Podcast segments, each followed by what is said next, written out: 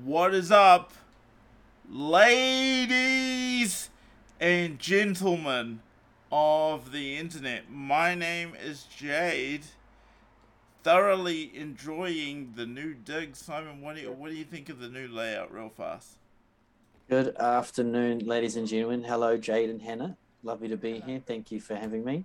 Uh, as always, the I mean the new layout, Jade, is just chef's kiss. It's beautiful. loving, loving the revamp. Good Now- stuff. Now, I, I will say this. I, I'm not totally convinced about the purple uh, myself, but but it's an iterative process, and, and we'll see how it goes. But if you're at home and you're looking at this and you have an opinion about it, do let us know in the comments. We'd love to hear from you. But Simon, how's your week been?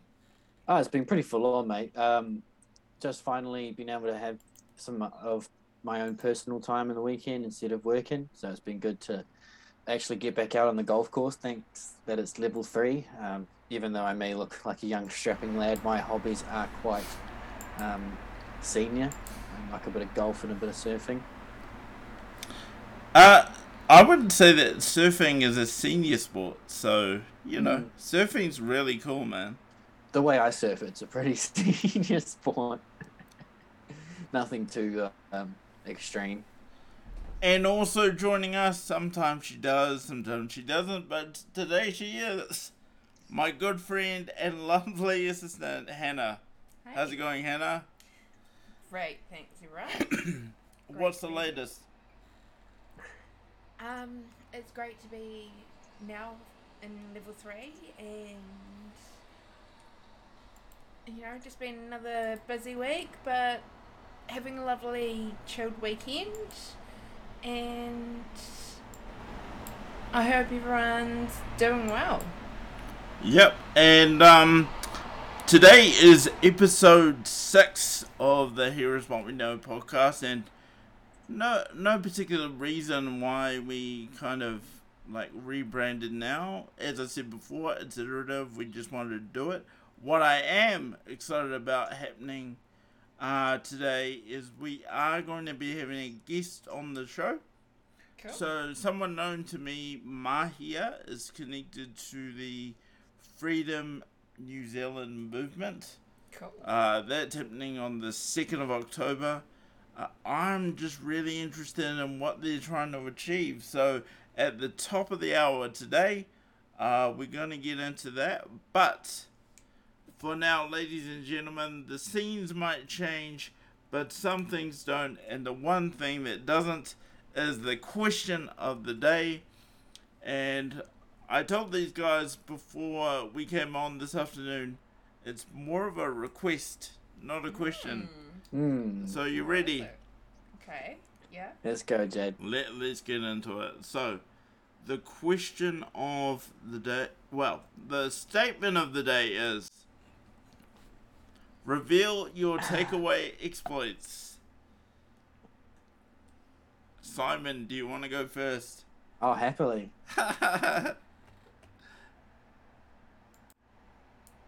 So, are we looking for um, just from going into level three, or just some From level takeaway three. Yeah, Okay, from right, level yeah, three. yeah. Right. I mean, I've got it in- my head. I remember the first morning of um, of being able to, to get takeaways for lunch. I went out to the bakery, got myself a uh, steak and cheese pie and a uh, uh, cheese and vegetable quiche with a coconut latte to wash it all down. Man, Coconut latte. This yeah, guy. I, I, I, um, if I have coffee, normally it's black, so it was a little bit of a treat. And I don't really drink the cow's milk too much, so I had coconut milk instead, which is delicious. And um, I didn't really um, expect it, but I should have. But after that first proper coffee, you know, I was like feeling a little bit shaky. Um, it just shows you that those Nespresso pods and the kind of instant coffee just isn't the same as the proper one. Yeah. Um, and then since then, I've had uh, I had some uh, Chinese takeaways, which was some what was that barbecue pork and shrimp uh, fried rice with uh, a combination meat chop suey on the side and some wontons. That was delicious.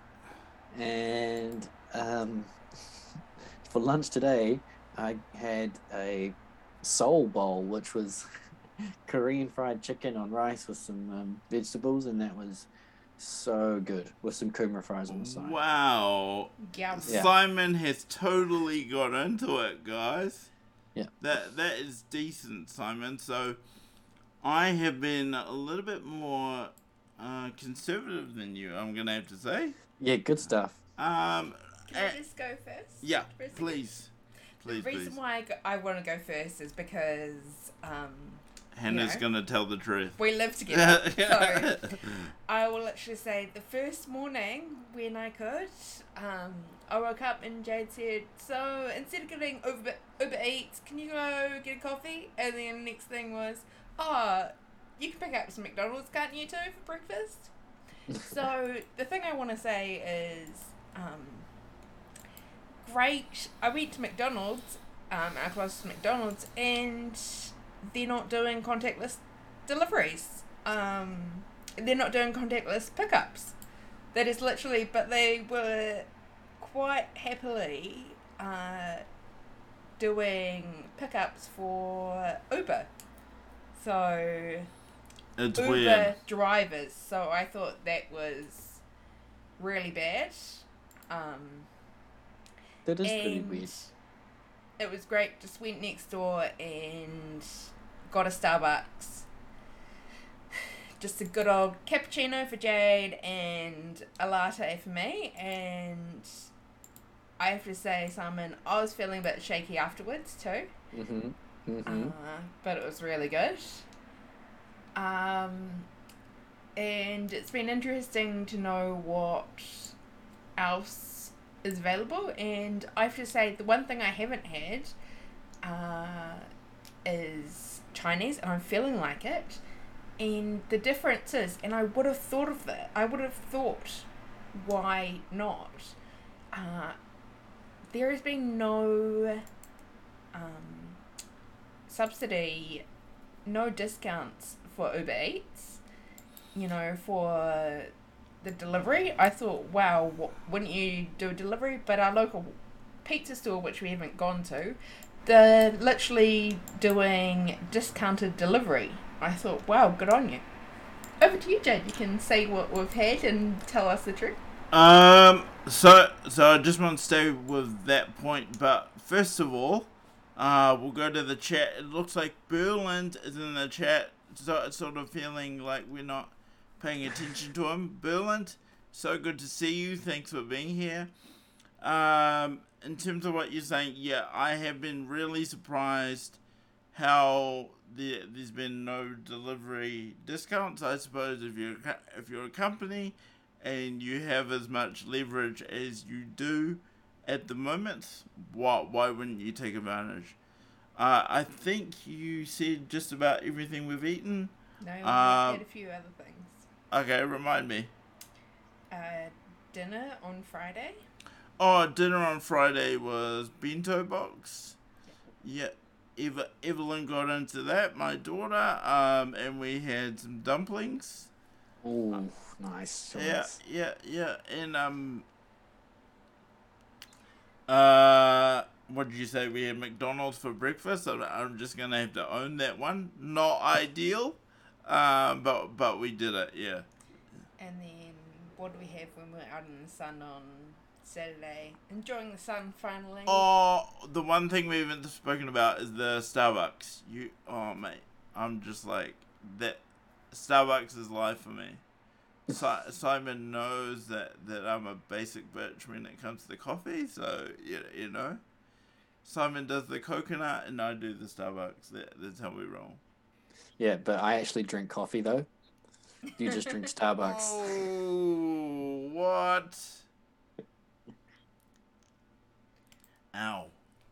While, while I recover from that burn, uh, ladies and gentlemen. Oh, we have had one other thing. We were um, at we were picking up um, Jade's daughter, and what do we know? The good old fashion de- fashion um, bakery was open.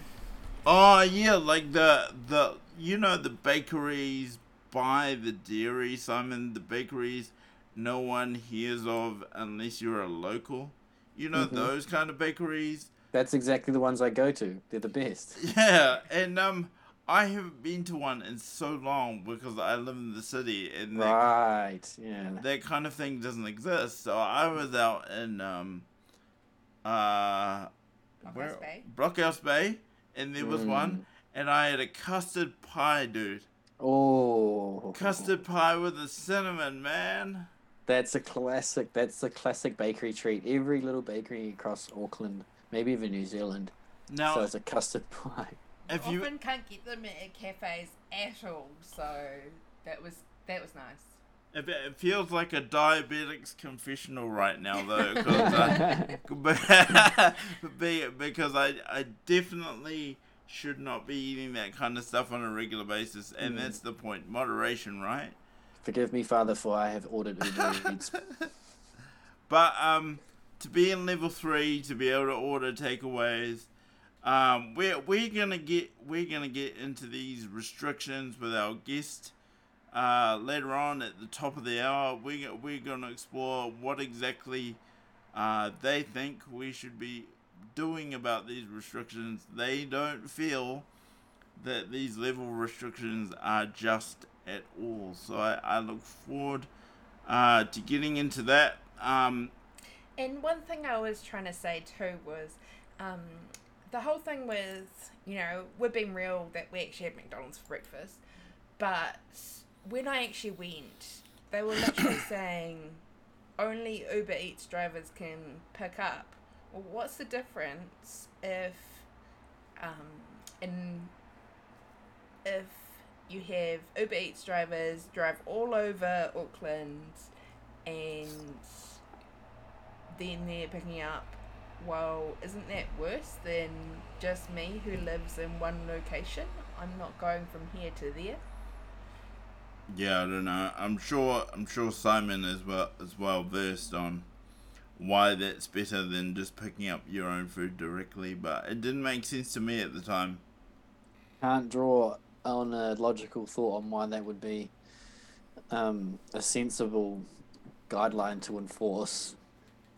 Uh, it just seems like something McDonald's and Uber Eats thought they could, you know, rub their hands together and make a little bit of extra money. Yeah, I don't know. But if if you wanna, ma- maybe you're not in New Zealand, maybe you're definitely not in Auckland, and you're not subject to these level three guidelines. Uh, go ahead and let us know in the chat what was the last uh, takeout meal that you had. Let, let us be envious. Let it, let us explore your palate with you.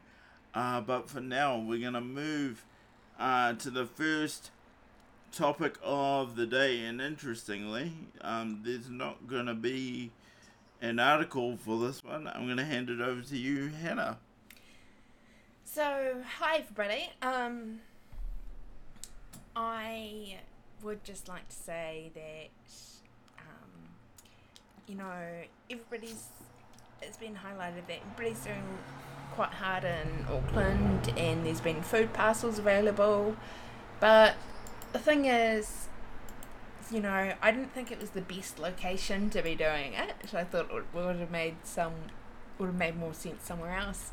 But we were walking home on Friday, and it was so good. This this van, they were literally um, driving around the city, and if, you know the frustration is I cannot find a link for who they were. So it'd be really interesting to find We forgot the name, eh? yeah, find out a bit bit more about who they were and um, maybe get them on to show one one day and actually talk about what they actually do. But So- you've got to sell the drama here. There was a lot of drama. Yeah, that's exactly what I'm just getting to. So we were walking along and um, they literally said, "Oh, do you want some hangi?" And straight away, Jade's daughter said no, and she told us afterwards that she thought they were they were Scammers. scammers, and that's why she said no straight away. And I kind of paused, and and Jade said yes, and and they were literally legit. They're like, right, here's um, here's three hangis, um, so just full on meals and you know three Two loaves. meats, uh, vegetables. There was stuffing Mm. in there. Um, there there was like one of those new new potatoes. There was Mm. new potatoes in there, skin on. Um, these things are cooked in the ground. Sorry. and and these uh, there were three loaves of bread that they gave us, and then they gave us Handmade loaves. handmade loaves, and you know they gave us fruit and also milk. So this was like I'm trying to carry this. It's so it was str- such a struggle to try and get it home, but it tasted so good, and it was just such a good thing to give back to back to others. Um, they were really trying to keep COVID restrictions that met one meter distance. Um, but just thinking of others and they weren't targeting at a specific uh, place they were just thinking right we'll actually see who's on the street and who might be able to um, who might want a meal so that was a really good thing to do but a hangi actually takes a long time to cook and has so much flavour and i was gonna say this is actually cooked in the ground. And Simon, do you to just give us a a little overview of how you actually do cook a hangi? Yeah, I mean, I've not been the person to lead a whole hangi. I've been involved in putting one down, but got told by a, um, a close colleague of mine who's was who, by his words himself, was quite well versed in the art of a hangi. Um, and um, he, he told a whole bunch of hilarious stories around but essentially, um, you've got to start, uh, depending on when you want to eat, you've got to start maybe uh, 12, 11, 12 uh, or 10 hours um, before you want to eat. That's when you've got to start from the very beginning. You need um, a bit of an open grass area, uh, uh, enough area, because you're going to have to build a fire uh, and, and you don't want to having to put this near any buildings. But if you've got a nice bit of area, um, what you're going to what you need to do is is dig a hole, and what you want to do is dig a, a small hole to put the stones that you want to use the hangi in, and then build a fire on top of it. And then what happens is you build the fire, and then the fire goes down um, onto all the stone, and, and, and the heat goes on the stones, and you heat up all the stones. And while you're doing that, you're digging a massive hole for the hangi. So um, your hole needs to be as wide and um, as long as the trays that you're putting in it. So hangis go down in, tr- in baskets or trays. So you need to make sure your hole can fit them all in and a little bit of extra around it. So you've got a big hole for all your baskets. And then what you do is you've got a fire going with the stones in it to heat up the stones of the hangi. You've got uh, the meat goes on the bottom tray, so ma- mainly it's lots of roast chickens. They'll put whole bits of roast beef and stuff, um, or bits of steak. All the meat um, on the bottom, and then you put that. Da- oh, so if you stone, well, you wait for ages for the stones to heat up before you put the food in. Uh, you put your hot stones at the bottom, and then you put a couple of wet blankets down on the stones so that they don't singe um, anything. Then you put your first tray down. Then you put uh, uh, a blank, wet blanket or wet cloth or something over the basket, and then you put the next one down, and that's all your vegetables. Um, and then you basically just fill up your hole with meat, and it's designed to for cooking for big groups because it's very hard to make a hangi for just like a, a family of four. Um, it'd be a tiny hole, and you know it's still going to take you hours, uh, so it's not worth the investment. It's a it's a bulk supply um, type of preparing food. It's really, really valuable when you're needing to cater for a few whānau. Um, but yeah, essentially what you do is you get these hot stones to sit at the bottom of a big hole in the ground. You pile your food on top um, with the meat at the bottom because that needs the hottest temperatures. And then you basically put all your food on top of it, put a cloth on top, and then you pack the dirt back on top so it's level with the ground and a little bit of a rise. And essentially, what you're doing is you watch how much steam is coming out of the Oh wow, yeah.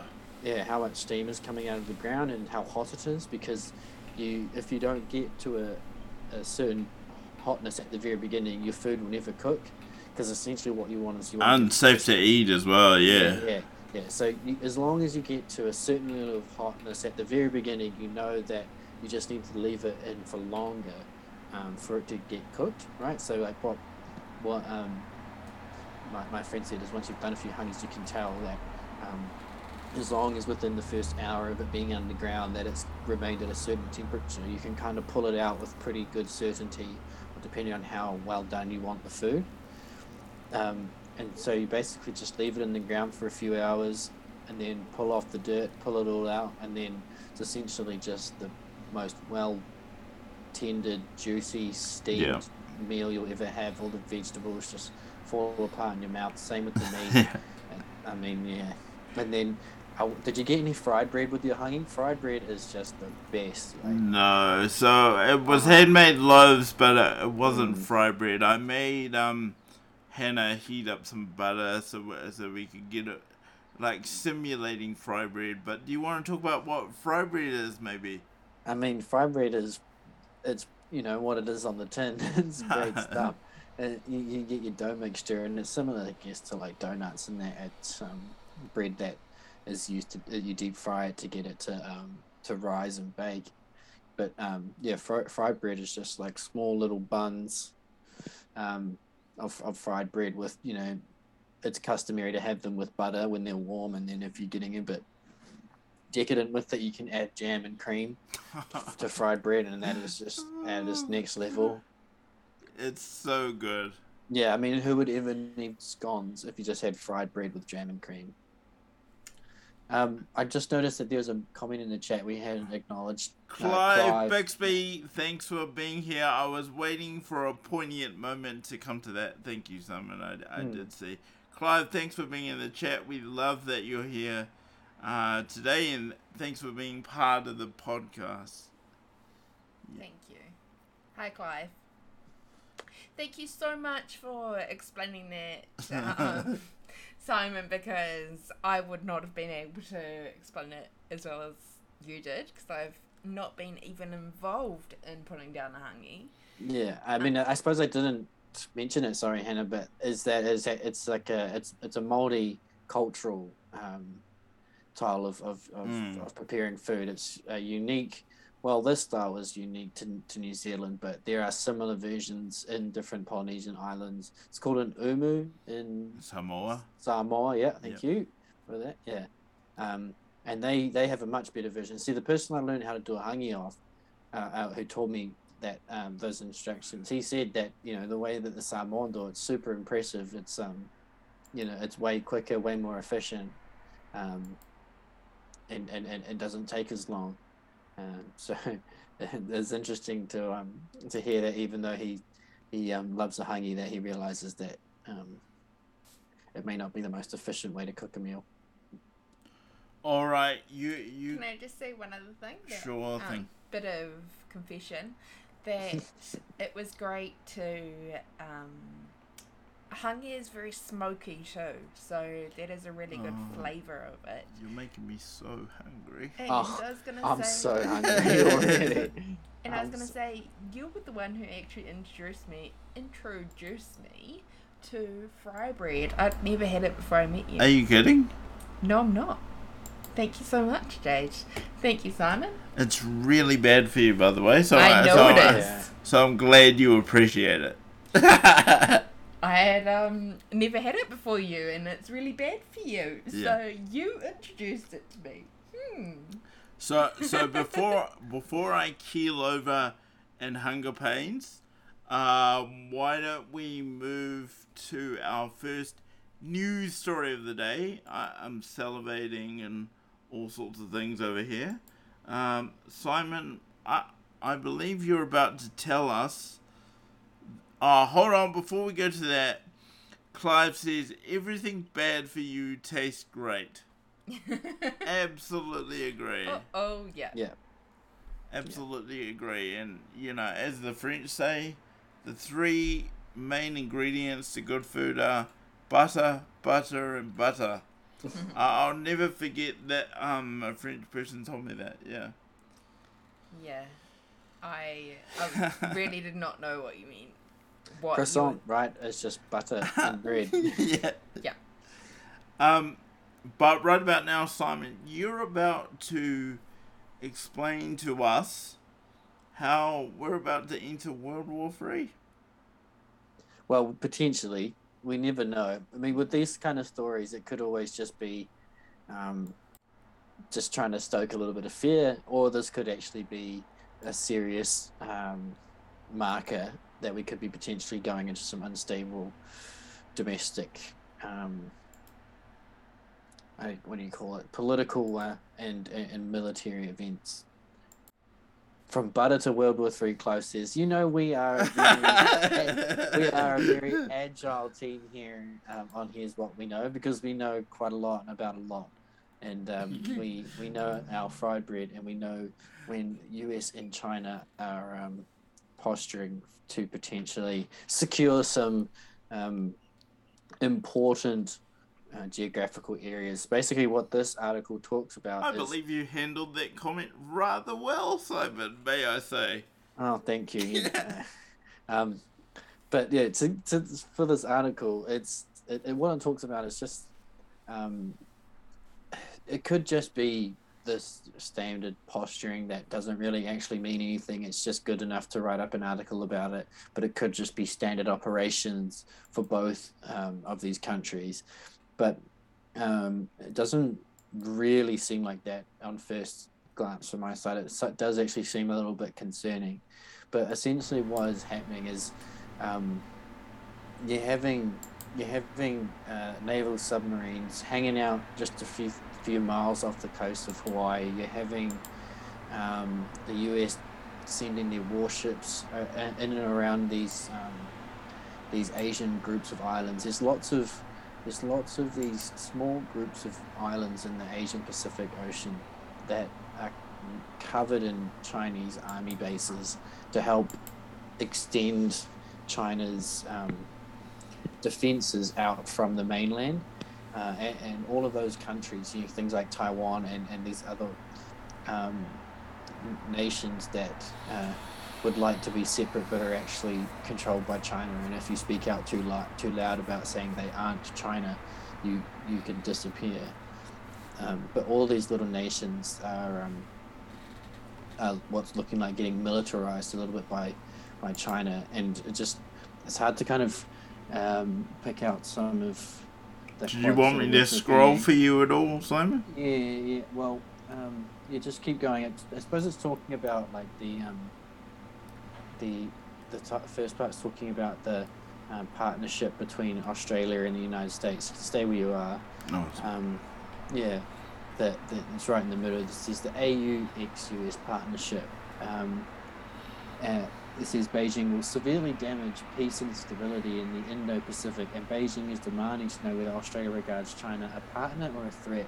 So, what happens is you've got America who are um, signing nuclear submarine deals with Australia and um, and you know uh, aligning themselves with the UK and um,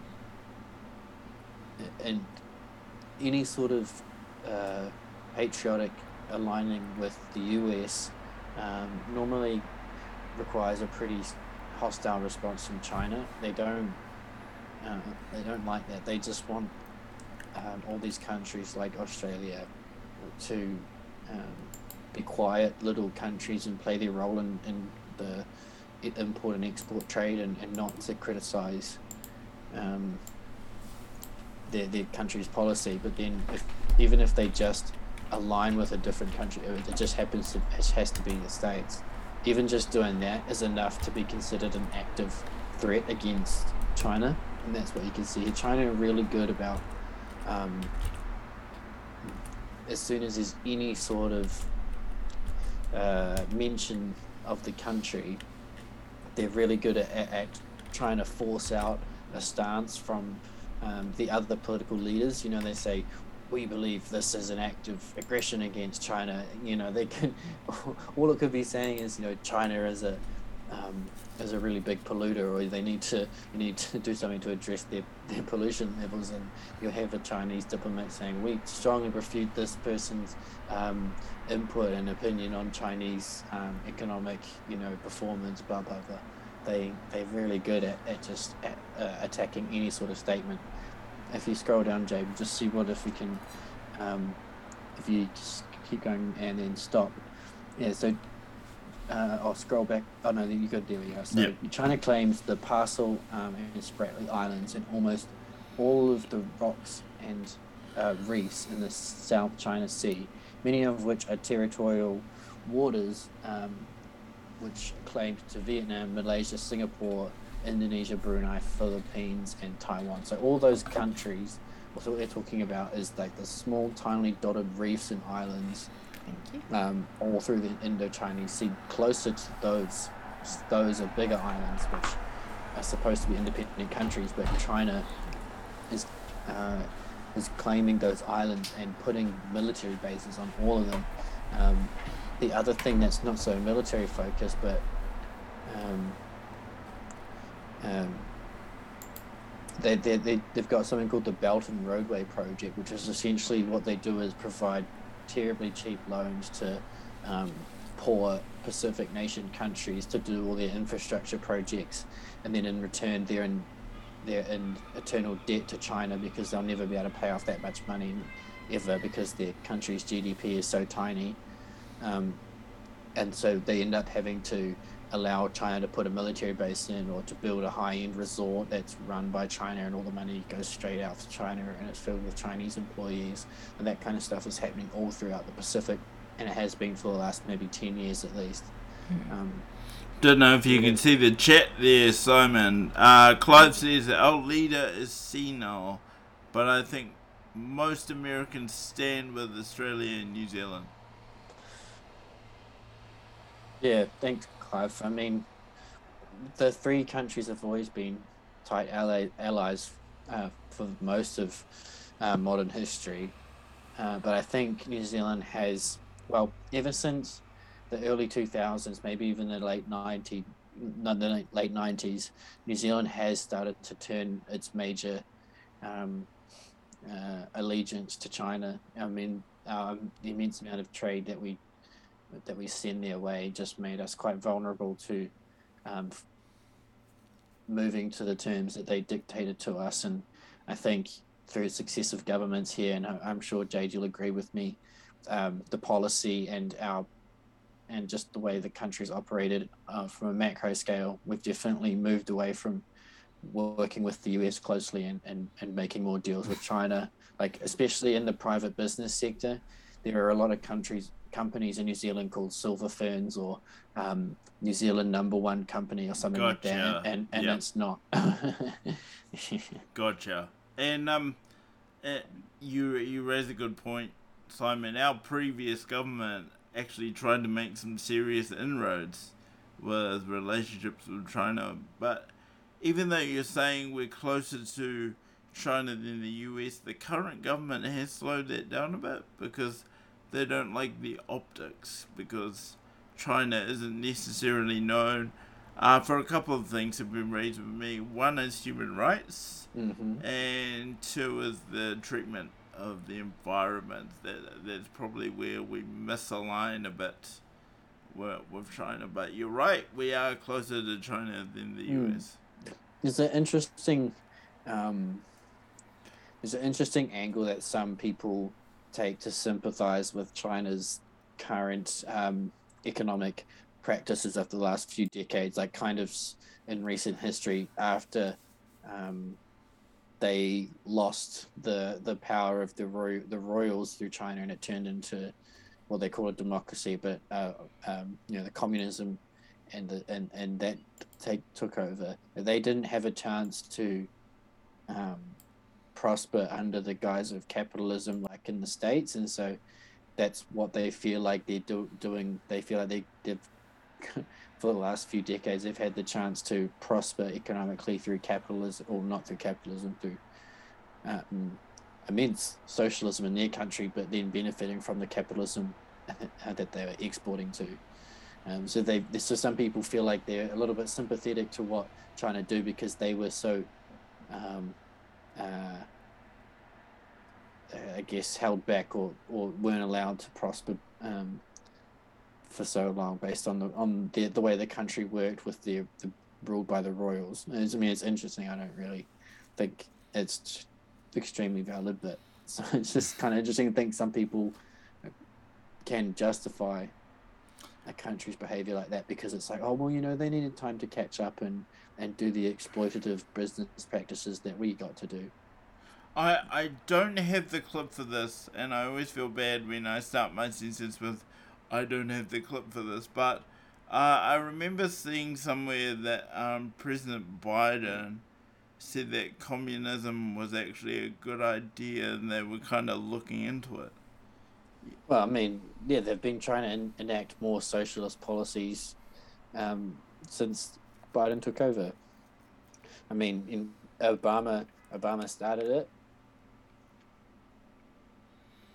So, so if a, if America wants to be more communist, like, doesn't that mean they largely align with what China's doing? Like, how help a guy break it down in simple terms? Like, wouldn't that work out work out better for international yeah. relations? Well, you're almost there, Jade. But but what some people believe in circles that the country itself, America, is compromised by um, agents of foreign origin and making them align closer to China is, was exactly their mission and, and to socialize one of the, la- the last bastions of what people called liberty and personal freedom. They want to their their goal was to socialize it from the inside out, and the best way to do that would be to hold you know the presidency or uh, the House of Representatives representatives and and change things piece by piece. My goodness me! So in terms of this, Simon, not not to put you on the spot, but who do you think's going to come out on top with with this posturing, as you as you referred referred to? Mm, well, I mean, it seems like the states have made so many enemies. Um, they they don't have they don't have too many friends left, and you know, like I was saying, China has just got its um, its teeth in just so many countries, everything through the Pacific. You know, like um, just to kind of back it up with an anecdote. You know, I've had friends who've worked for um, civil construction companies here in New Zealand, and they used to love being able to go to like Fiji and Tonga and these places for six months to do these roading projects, all run by New Zealand contracted companies, and probably done with quite, um, you know, and fair and ethical pricing because they're a Pacific neighbor and we give all those countries aid money anyway. So why would we be, you know, extorting them through civil projects? Um, and so that was a thing that has happened all throughout the Pacific. New Zealand and Australia would do these projects for these countries, and they would leave. They would leave like the equipment there, you know, and and and um, mm. and, the, and the local companies could could take it and use it um, and stuff like that, you know.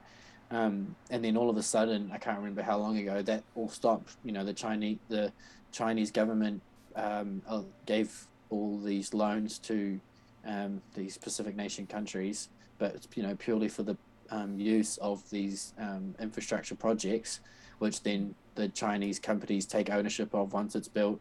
They employ Chinese people that move to those specific countries because it's so cheap there compared to where they're coming from, and um, and it's just basically privatizing these little Pacific islands um, into Chinese little states because they're the only people that um, live there. I I heard a term for this: e- economic colonization. Mm. So yeah. so it's like it's like taking your land without forcing it. Like you you you offered the land, you offered the contract.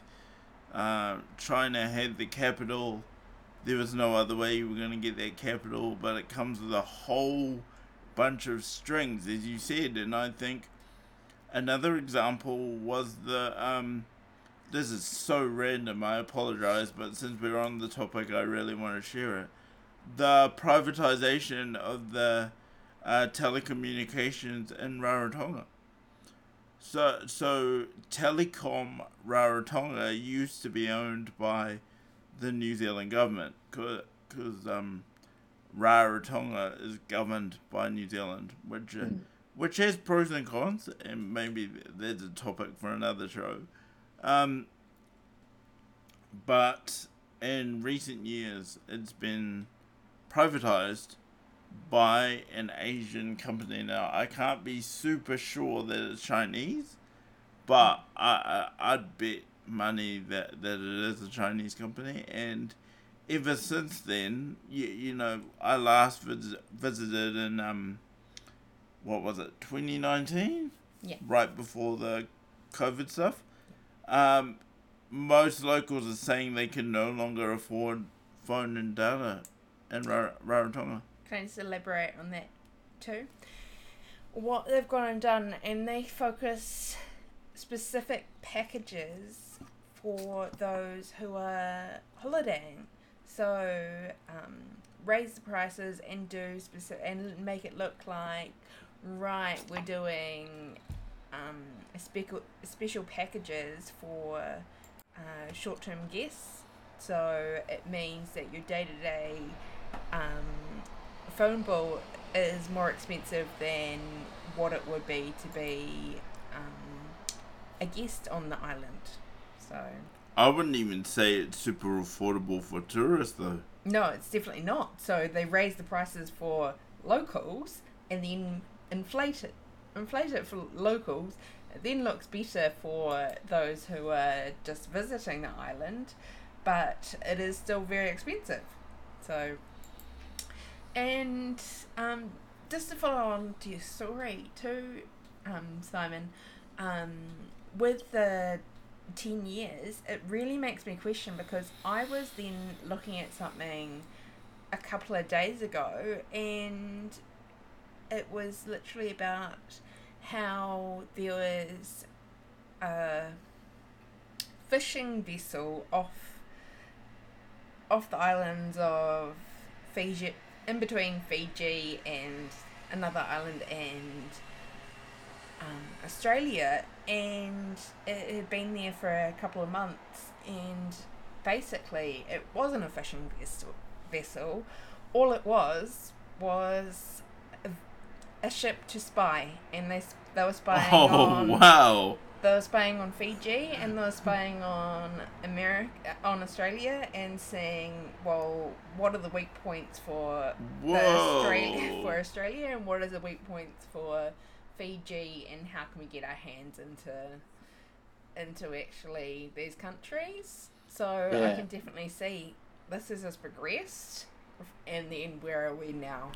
Yeah, that's the thing. I sorry, Jade. I Yeah, like, go wanted ahead. to jump uh, on Hannah. Uh, what she was saying was, um, yeah, the the Chinese very good at um, using shipping vessels and research vessels as undercover for the military. Like the thing is, the thing everyone needs to understand with China is that any anything um, that's Chinese is the Chinese government. You know, there's no private businesses, um, and then anything that the government does, it's the military, right? Like all of their diplomacy, all of their research, all of that is the military running it. Uh, it's not just their normal civic um, duties being played out. They're, they're doing whatever they can to, to further the aims of their military goals, and it's the same thing in the in the um, the South China Sea area we were talking about.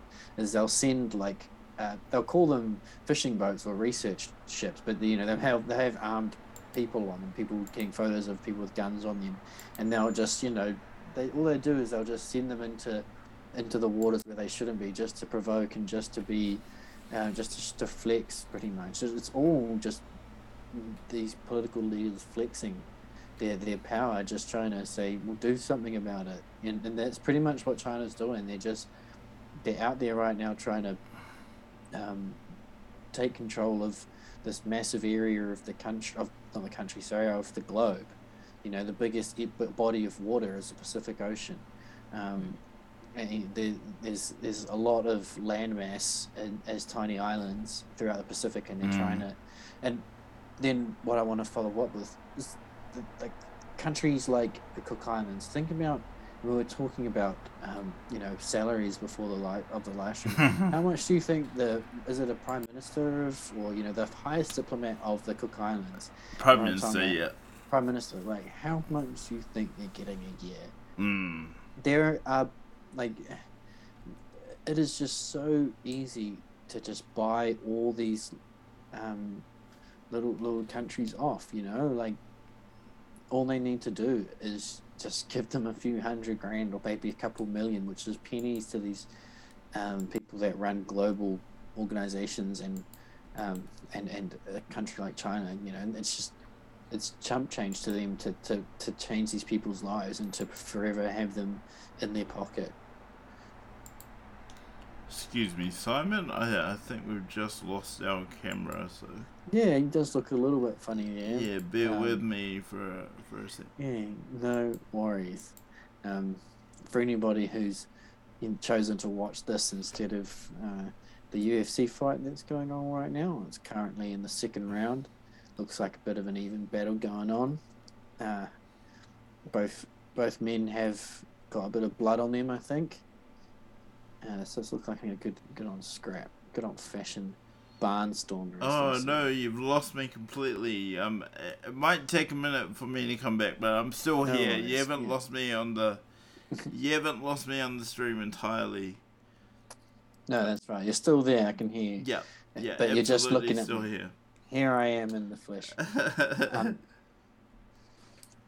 so I mean, I guess why do I want to bring this story to the show is because I think it's really important that uh, the world that everybody thinks is what's going on is as close to the reality of things as possible. And when you have countries that are so minuscule in their GDP, so vulnerable to be corrupted by these huge superpowers and private companies or even private individuals and families that nobody really knows about, you know, and they're not able to ind- operate independently. Like they just never have a chance. You know, these people they may even begin to get into politics or to help with the community cause, you know, from a genuine place. But as soon as you get anywhere near the top, it's just people coming from you for you left and right, trying to influence your decisions and to get you to, to do a certain thing. And once you get to the very top, you have to operate to a certain game plan or you're out. It's just the way things are.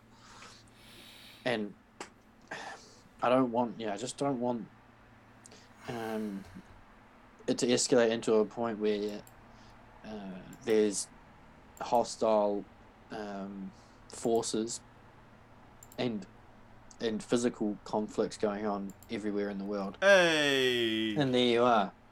I I had to give up on my nice camera and go to my spare one.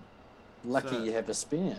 So um, stuff it. We'll we'll figure out what what I'm gonna do about that. But Simon, um, yeah, what I want to say on this, like you you always bring the massive gems, right? Like I'm always blown away with what you bring. But it strikes me that countries believe they are free. Do you know what I mean? It strikes me that people actually think they're voting for something to happen. Mm. Well, when actually, are you free or is someone bought what's about to happen? Exactly. Like, doesn't it strike you how, like, whatever the whatever political party the media hypes the most is usually the one that gets in? hmm Yeah, I mean, it's it's really obvious in the United States that both political parties are this are this um, different wings of the same beast. They they are very much a theatrical display of back and forth, um, and whatever needs to happen on a political level in terms of laws or or things happening in the United States, it happens um, regardless of who's in place um, or they are put in place to make those things happen, and then the power cycles out when something else needs to change. But in in New Zealand, I mean, I've made this comment um, on the on the live stream before, but I, I don't, the first time I've ever saw, um, you know, the current prime minister and what was the um, former, what was it, one of the leaders of the National Party recently, on um, on TV was to have them constantly duel it out on breakfast television as representatives of the parties they were from. They were, you know, like really young um, and never heard of them before, but for some reason, they were always put up against each other to go back and forth. And then, just like some magic, they end up both being the leaders of the party at the time and go head to toe. It's almost like if you were to be, um, you know, enthusiastic with conspiracies, you'd say, well, maybe they were putting them up against each other uh, to test the public's opinion of them early, so that they could, you know, plan to see who would go, who would be more well liked to be the, the next prime minister of the like country. A B testing. Yeah, pretty much, but for prime ministers and parties. Yeah, oh my Labour god! You you really you really just blew my mind just then. Have we been A B tested for the last decade? Well, I mean, maybe like it just, I just, it's something didn't sit right with me, and I probably sound crazy to some people, but like it just never sat right with me that we were always fed the, same two representatives. It didn't matter the issue, but they were the two people that represented their party, and they ended up both becoming their leaders at the exact same time. Yep. I'm just replying to our guest Simon. Hmm. Uh, but right about now, we are going to move to the next um, story. I do have it racked up. Uh, let me let me just move to you to give myself some breathing breathing space. Um, that's the whole thing with new scenes, eh? You gotta re- remember what you're doing. Um, but right about now, uh, what I'd like to be talking about real soon, guys, is there are a couple of people arrested for smuggling KFC. And that this is very much a only in New Zealand kind of story. So, as I alluded to at the top of the show, um, Auckland is under level 3 restrictions, and I'm not going to bore you with the detail around this, but what I will say is is that in level 4, it was not possible for any takeaway organizations to be opened. So, Aucklanders have been very heightened in their awareness that they can't get takeaways. Um, some some very enterprise. I'm looking at Simon smiling about this. Some very enterprising. Uh, well, I'm just gonna call it what it is. Gangsters have picked up on the fact that people were very desperate uh, to get their hands on takeaways, and this is what happened. So that that's not great. That wasn't black before, but um, basically, uh, two gangsters were caught with a hundred thousand dollars cash and a bootload of KFC. Before before I go into the rest of the story, Simon, uh, what are your reflections on this? Wow, just shout out to the awesome the awesome frontline policemen risking their lives day in day out to stop people from smuggling dangerous amounts, high quantities of pure uh, fast food into the communities. Like, uh, God on them for just cracking down on the up. worst of the worst. Eh? Um, no, but I mean, fair play, I guess. We, if you're trying to, if you're trying to subvert the community lockdown laws to the benefit of um, a nice KFC meal, I mean, you're going to end up paying the, the price of, of being caught for, for, for that. So it's a risk first reward kind of deal. And I mean, I'm not, I've got no sympathy for the people that got caught. It's just, it's a shame that it's something that our police focus so much time and effort on. Um, I mean, if you were to ev- evaluate that their trip in terms of risk of exposure and transmission to the community, I'd say it's fairly low. You'd have a, a group of four people traveling in a car to a venue where they'd drive through get food through a window, drive home, and then um, not interact with anybody else. So it's probably not the um, the the headline grabbing story it should be. It's um it's just it's so funny what the public will will latch on to. It's really interesting, and I bet journalists have a, a fun time with playing a game of let's write garbage in a headline and see what sticks. You know, because all journalism is now is the profession of engagement. It is not about telling the truth or about exposing. I'm um, so glad you said that. Simon. yeah, I, I, I what's that hidden. for such a long time. Yeah, and what it is, you know, like it, it was it was so bad at, at a point in time where you couldn't even um, you couldn't even tell that you were reading an ad until it was too late. You know, like they they were so underhand with it until they had to be more upfront. But you know, you would have articles that were supposed to look like. Uh, or would it be like you know so so and so using new technology to to to win battle against some disease or something, but all it is is literally just a bought and paid for article on this technology, and it's.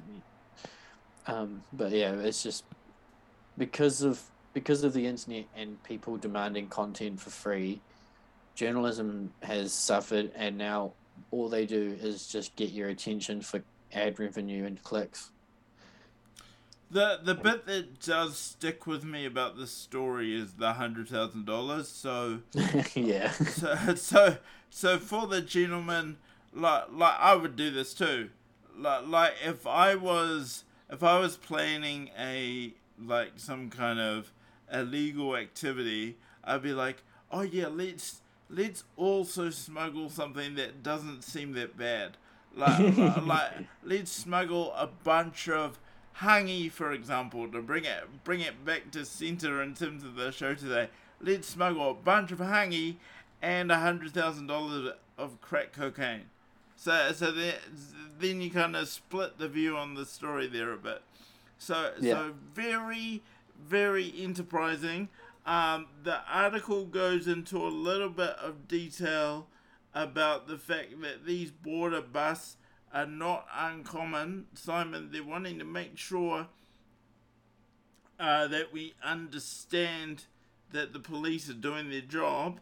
Uh, since Alert Level 4 came into place, 86 people have been charged with a total of 90 offences as of Sunday 5 p.m. and I'll check the date on this article but but I think that this is a beautifully positioned piece of police propaganda and I mean you know they use the police car hood to display the KFC on and I, and I think I did see the post on the New Zealand Police um, Facebook page in the first instance. That that's what brought me to the story. So well done New Zealand Police for ridiculing people uh, for being hungry. I just I think to the oh, go ahead, Hannah. what I was wanting to say before Jade spoke um, is that uh, you know we've had our prime minister specifically say you know no one's crossing the border you know you can't be an essential worker that really needs to cross the border. Why? So how are these people one first crossing our so-called border to even be able to bring in this amount of KFC? And how could it have not been, if they're going to cross the border, how could it have not been, um, how did they get a bootload? Um, and how did they, when I say what a do you mean though? a You're losing. bootload, which I'm Yeah. trying to explain. Yeah. Um, how did they not publicize it to to people? A big thing would be so social media. So if these people, for whatever reason, uh, were able to cross the border, um, how did they not um, actually reach out to people and say, "Hey, do you want KFC?" How did they not have that and hide that from social media nowadays? Uh, you think that something would have been done about and investigated there because that would have been very questionable. I'm sorry. I'm And, sorry. Uh, okay. Go. Final Oh. thought, Simon. Um, I, I just need to say the guest is in the waiting room. So final thought, and then we're gonna take a quick break.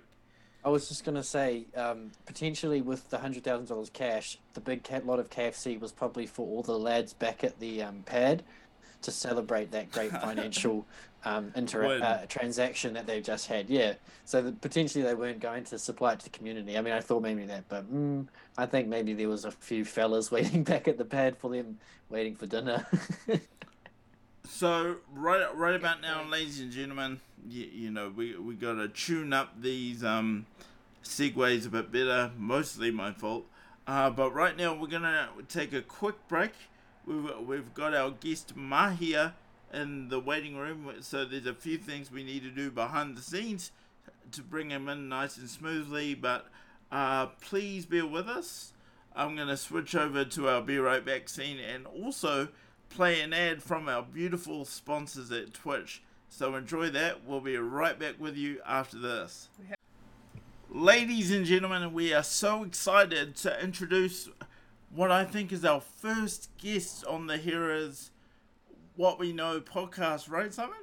Yeah, that's right. I think we've had guests, uh, but not branded as this project from an earlier time. But yeah, this is um, this is a first for us, so I'm excited. Welcome, Mahia. Great to have you here. Thank you for joining us today. Mahia you. Mokaraka representing the Freedom New Zealand movement. Mahia, I'm, I'm gonna I'm gonna give you the floor in a second, just to tell us a bit about yourself and how you would describe uh, the Freedom New Zealand movement, please, for the people at home that would not know about this. Awesome. Hey, um, thank you for the opportunity to be here and to um, join your guys' um, podcast. Uh, to Jade and Hannah, um, nice to see you again, and Simon as well. Thank you for um, yeah inviting me on to here and to um, just share a little bit about the mahi that um, I'm involved with and uh, what we're up to next Saturday over at um, Auckland Domain, um, and why we're doing that. Um, just a little bit about me. So I met um, Jade um, some time ago. Um, for those that don't know, I'm also a wheelchair user. Um, so been in a wheelchair since 2006 um, as a result of a uh, treatment injury. Um, I used to breakdance and injured myself breakdancing, and um, as a result of that, um, yeah, was sustained a spinal cord injury um, from yeah T8, T9 down. So um, yeah, that was quite a, a life-changing moment. Um, but as a result of that, it's kind of moved me into certain areas in terms of like studies and the work that I do on a daily basis. Um, and so I'm, I'm, I'm also a youth worker. I work for Youthline um, and also a um, trained counselor. So I do, um, yeah, do one-on-one uh, mahi with, um, yeah, with whānau, with people young people, adults, and um, also do um, youth development programs in schools across um, South Auckland. So, um, yeah, quite quite busy and quite active. Um, I'm married as well to my beautiful wife, uh, Mariah. Mm. Uh, we've been married coming up to two years. It'll be two years in November. Um, so that was yeah, gone really quick. Um, but yeah, that, that's a little bit about me anyway. And, uh, and Awesome, um, man. I'm, Thank I'm you. living in Auckland as well, East Tamaki is where I'm currently staying with my wife and I. And um, yeah, some some really good close friends of ours. Thank you for telling us that. So, so Mahia, over the past week, uh, the the reason why you came to my attention for the podcast is you've been extremely vocal uh, about certain feelings that you have about the lockdown settings, about human Mhm. rights, uh, about depression in particular. Um, Yep. Tell us why you're passionate about the Freedom New Zealand movement. Cool. Yeah. So um, the Freedoms Freedoms and Rights Coalition um, is an organization. Well, uh, not really an organization. It is, but it's a group of people who are concerned of um, you know with our human rights, um, what's currently happening at, at the moment, and the impact of you know lockdown. Obviously, we have um, the pandemic and uh, on um, in New Zealand. Um, but as a result of that, there's been a lot of issues that I've been seeing. Um, as you know, um, the type of work that I do with people, um, you know, kind of recognizing the impact on people themselves, you know, with um, mental health. Um, and I'm, I'm lucky enough to be involved with a sector where I'm, I'm updated on a regular basis around the impacts of, you know, this, this lockdown the lockdowns in the last um, you know 2020 and 2021 um, and just just the issues that's arising from that you know with um, businesses that are closing um, the economic crisis that's happening, the impact on um, families, and um, you know you have the suicide suicide rates that are um, skyrocketing, and, um, and, and the lockdowns, the impact of lockdowns itself. Um, you know, in, in in in the youth sector, the organisation I work with, you know, we've seen a big increase of suicide risk um, in terms of people calling into the helpline. Uh, there's also been you know higher rates of um, depression and anxiety that's been um, you know people are seeking support with, and you know there's a lot of stress happening. And I think as I, I think you a key word you mentioned earlier was just a heightened um, state that you know New Zealand is in. Yeah. Um, you know, emotionally charged, and you know, yeah. there's um, these lockdowns, but also you know some of the policies and the legislations that are coming through that are impacting our our families and our whānau is um, quite concerning as well. And that's why we're quite vocal, and that's why we've come together. You know, ordin, uh, ordinary, everyday Kiwis, you know, like myself. Um, you know, you've got tradies, you've got business owners, you've got um, people who have been impacted financially, um, and also you know, employment from um, the COVID response. And you know, I, I must say, yeah, COVID is there and COVID is real. Um, you know, we have seen the impacts of that. But um, you know, on a wider scheme of things, um, you know, there's lots of families you know, who have lost jobs and um, businesses. Just the other day, I heard that in Auckland alone, there was going to be a thousand businesses that will be closing their doors because of the impact of um, this. And also, I heard, a, um, I watched an interview um, from a guy who was a part of the groundswell of all the farmers, um, and just some of the impact that um, you know the legislations and policies that are coming through for farmers. It's going to make it even more difficult for them to um, you know produce um, what they do out in the farming world. So you know yeah, there's a whole lot of things and the impacts of um, you know some of the decisions that government's making the lockdown in itself mm. and just the pressure. It's a one big pressure cooker, um, is how I see it, because um, there's a lot of things happening, unfortunately. Um, Mahia, I don't mind saying that on this podcast, we've actually been uh, quite critical of uh, the approach to this virus. Um, we've actually talked about the vaccine at length. We've also yes. we've also had some debate about the the lockdown settings and just just the just the fair use yeah. of them. There, there there seems to be such a wide ranging application of them and like like for example when when you're a white couple and you have a house in Wanaka, apparently it's it's not so bad and we should forgive you straight away. But if you're a Maori woman trying to attend a tangi, uh, oh. you you go to jail. What what are your thoughts on that? Oh, that's ludicrous. Hey, that's ludicrous. You know, especially for um, our whānau, especially Pacifica and Maori.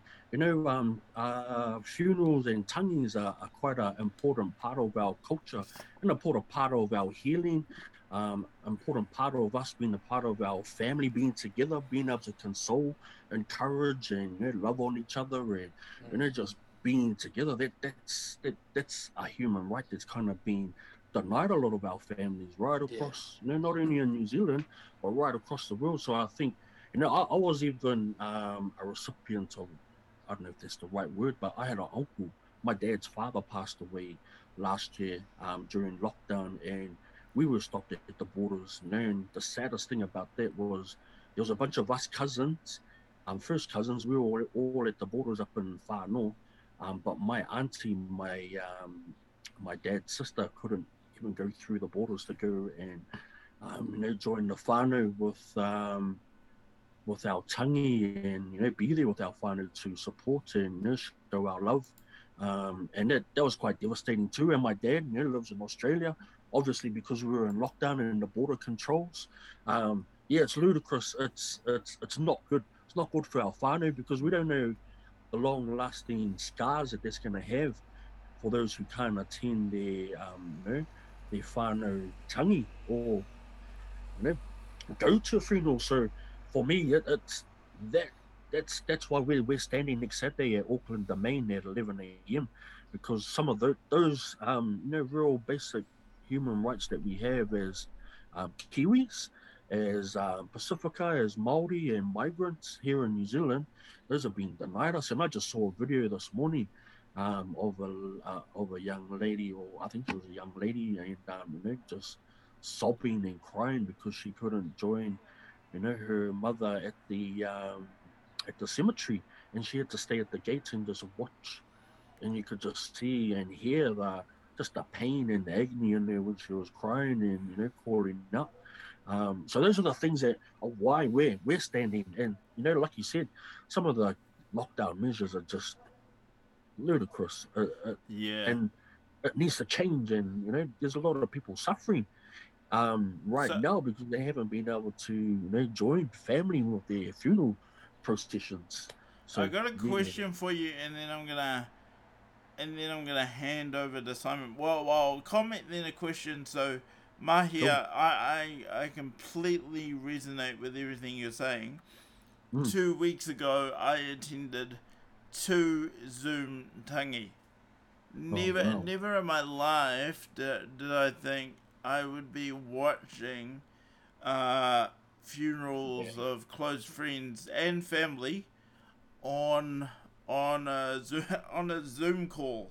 Like I was, I was literally watching this all happen on a Zoom call. So, uh, completely resonate with that. Before I hand over to Simon to ask any questions, um, so are you saying to us that you disagree with the level settings? Wh- What what exactly is the beef as far as your coalition? What's, Well, the, what's the uh, beef? There's, there's a whole lot of them because we're, we're we're talking about our human rights. So like our our rights to gather. Like I'm I'm a I'm a man of faith, Mm. and you know church is a very important aspect of my well-being. So you know we can't even gather.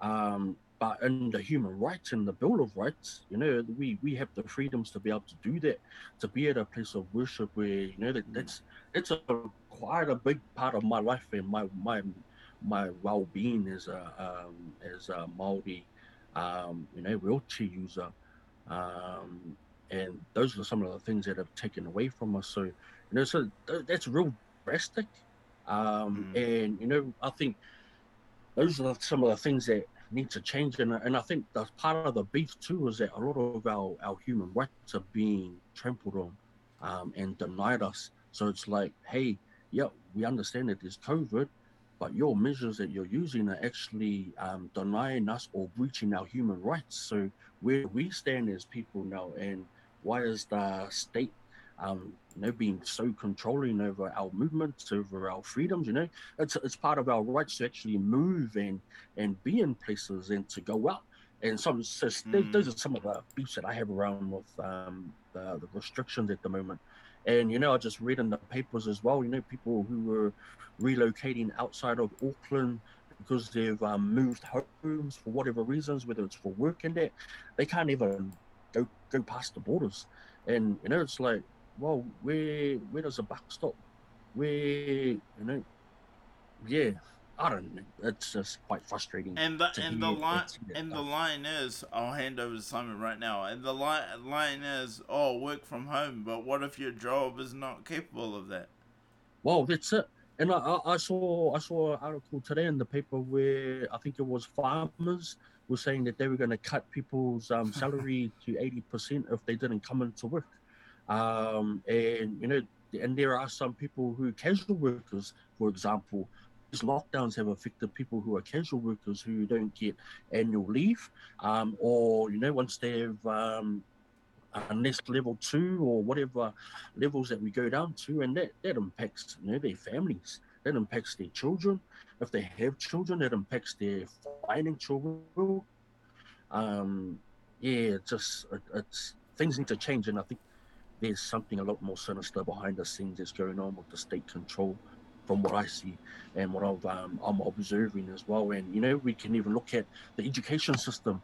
Um, you know, the whole the whole control that they're having with what's being taught in schools and what can be said and what can't be said and the legislation. Oh, give me an example of that. Oh, I won't let you run away with a statement like that. Give a, give us an give well, us a, give us an example of what they're saying in schools.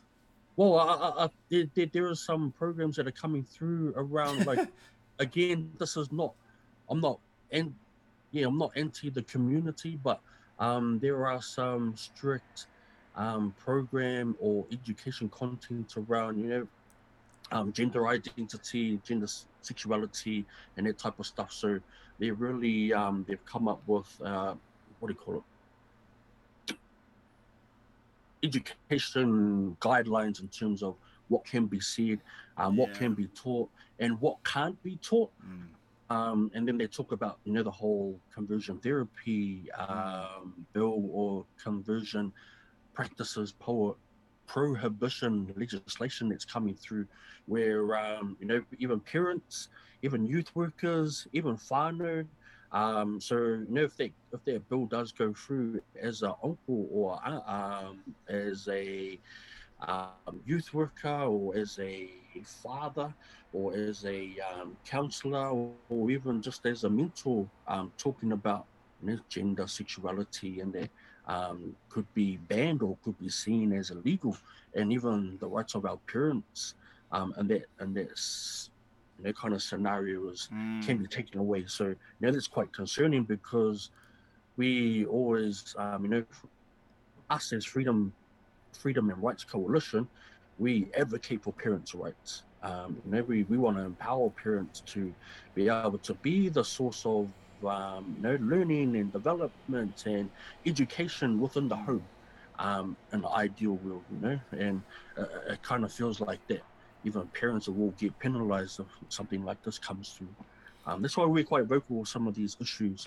But and like I said, you know, it's nothing against the community. Um, it's just, hey, where's the rights of our parents and how's that going to affect me? Can I just jump in really quickly? Sorry. I just want to yep. follow what you just said, Mahia. That is so right. It's also what is, you know, where is the curiosity of our of our children?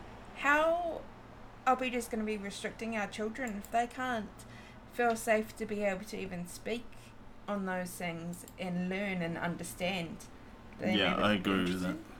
Yeah, Exactly, and and you know that's why I'm advocating for it too because I I went I went through the that particular bill, um, and I actually wrote a submission just outlining my concerns as a youth worker, as a counsellor, um, from a professional perspective, but also from a personal point of view, and um, because I work in the schools right now, and the dominant narrative right now is, um, yeah, it's somewhat concerning because if this bill does go through, then we can't, we don't have a voice against to stand against the yeah. narrative that's already being pushed in the schools right now. Um, so yeah, these are some of the things that we're we're really concerned about in terms of legislations, bills.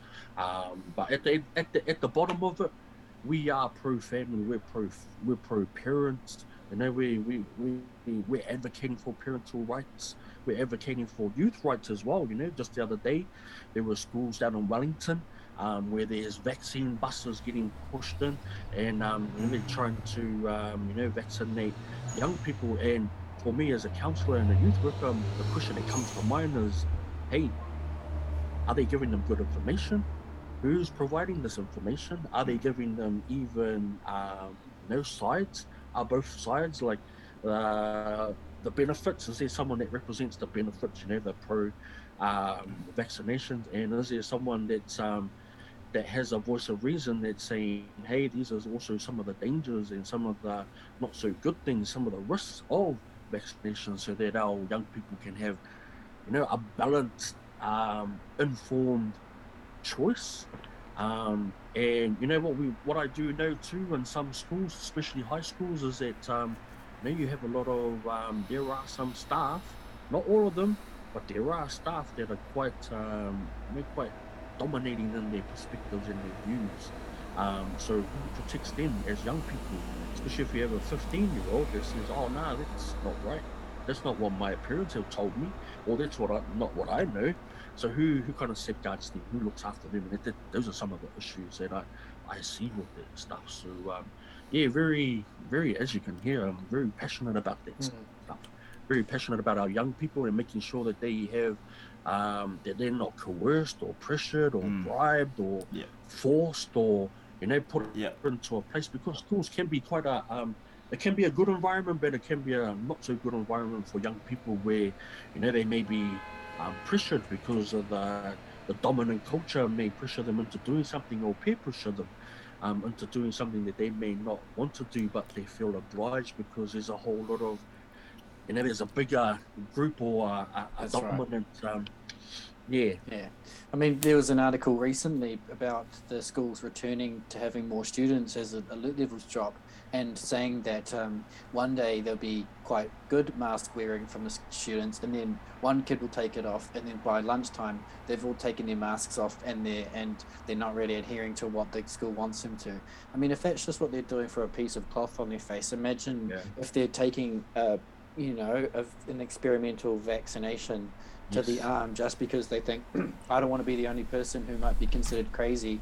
And that's Yeah. the other thing. It's not like an honest, fair argument from both sides because as soon as you show any sort of slight deviation from being completely on Yeah. board with what's Yeah. happening, you Yeah. get demonized and you have no chance of exactly of trying to find a balanced middle ground, you just get thrown in the other end. So you end up saying nothing, or and then for the people who don't see um, examples of people standing up, they they relent and they they give in.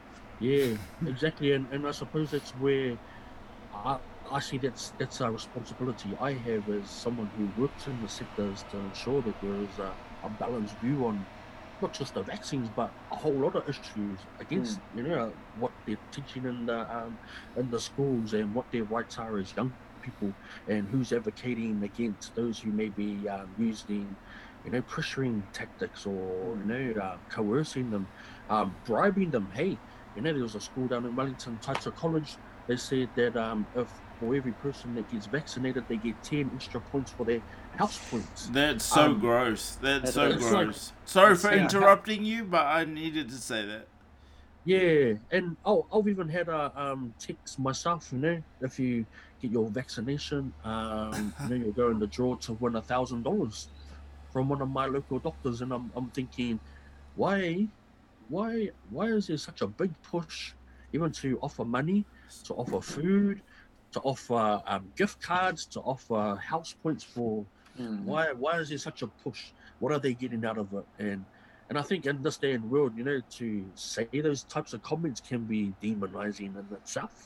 Yeah. Um, let alone oh, you know, so yeah, so these are some of the things that we're concerned about Yeah. um, as Freedoms and Rights Coalition, and this is why right across New Zealand we're making a stand. Um, you know, and we're going to be in Wellington, we're going to be in Rotorua, Tauranga, Whakatane, Hamilton, Christchurch, um, Nelson.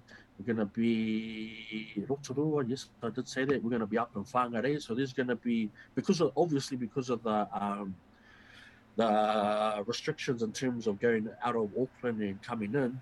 Um, yeah, instead of all having it in Auckland, there's going to be um, stands right across the country. And um, you know, I, I encourage anyone that might be watching this um, and anything that I've said or mentioned that's really resonated with you or, or struck a chord with you. You're like, yes, that's right. Um, jump on. You know, go there. Second, second of uh, second of October next weekend, next Saturday. Um, or you can jump on the Facebook page, Freedoms and Rights Coalition. Um, jump on there and um, you know, follow the, the information that's out there.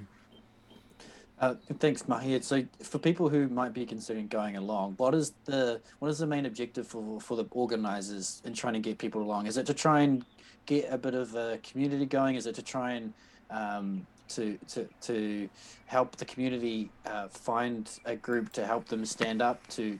to, Yeah. to is it just just to try and find a place where maybe um, people exist where they don't uh, fully support Yeah. what's happening. Yeah, I, I think everything you said is why we're doing that is to, you know, kind of um yeah, kind of bring people in who who share the same frustrations, who see what's going on and want to make their voice seen. Um, because obviously you know, a lot of people don't have the opportunity to have their voice heard. Um, so this is a great great way of doing that where they can turn up. Um, as you know, you know with numbers, um, that that has that makes a statement in itself, and um, you know what we're standing for. You know, freedoms for our farmers, freedoms for our workforce, freedoms for us as human beings, freedoms um, for everyone, freedom to choose whether to get vaxxed or not, and not be pressured. Um, so some those those are yeah some of the things that we're we're hoping to achieve is to bring bring people together, um, so that um, there's a united voice and um, people know what we're standing for and letting you know letting letting, letting government know that the track that they're going down is is not okay for a lot of us and um, the decisions that they're making um, is not okay as well and um, and also the impacts of their decision making is actually affecting a lot of people everyday people um, yeah No, I don't awesome. know if that answered your question I hope Yeah, did. absolutely. And I think I have one more thing before I hand over to Jade if he's got any for you. But um, so the things with lockdowns is that they say they're for our health, right? Is the biggest, the best way for us to pres- pre- to preserve our health is to stay inside and stay away from everybody. Do you, as a person who works in health, right? Like mental health isn't as important as physical as it is spiritual. You know, Yes. if you're from the uh, the Maori world, you you you think of hauora and have the four Yeah. dimensions of health, where it's not just about uh, your exposure to a virus is the only important thing in your health. Whether you have regular contact with your family or your community groups are just as important. Have you noticed, um, I guess, an example that you want to share where uh, the lockdowns have prevented uh, a more amount of somebody accessing different ways of improving their health that aren't just related to like medical health? You know? Yeah, yeah, yeah. Well, what what we do know as a result of the lockdowns is the mental well-being of a lot of Kiwis, a lot of people. This and, and I think this is a worldwide issue as well. You know the the implications of being confined to your house every day, and you know having having the the voice of um, our politicians or you know the 1 p.m. Um, what do you call it? Hour of sour. I don't know what you call it. but, um, you know, you kind of get deflated watching that after a while. Um, but you know, what we know is human contact. We're we're social beings. We've never been designed. We weren't designed to be confined to our own homes. We're social beings. Like I, I've even um, realized myself how much um, or how important to my own well-being social connection is with people. Um, and now I'm, having to go and see my my family just drive in, stay in my car, and oh hello, what he's up to, just to get you know kind of just that human interaction. Mm. And you know, as much as I love doing stuff online with Zooms and that, it, it, it, even that's limited in terms of the connection that you get and the well-being that comes from it. So, yeah, what we know with um, lockdowns is mental health um, has been the resilience of people has been you know kind of challenged because we're confined to peop uh, our own space and there's no human contact, no human interaction, um, social interaction, and so yeah, suicide has also been on the rise as well. Um, so one in five.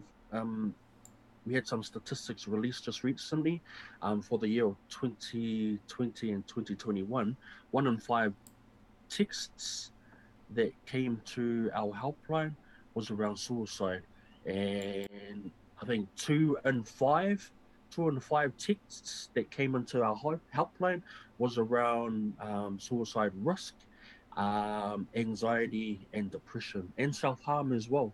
So I think that that highlights that a lot of issues take place when we're locked down or confined or isolated. Isolation is one of the key factors that we know in the in our field. Isolation is a key factors that um, increases the risk of or the impact of depression.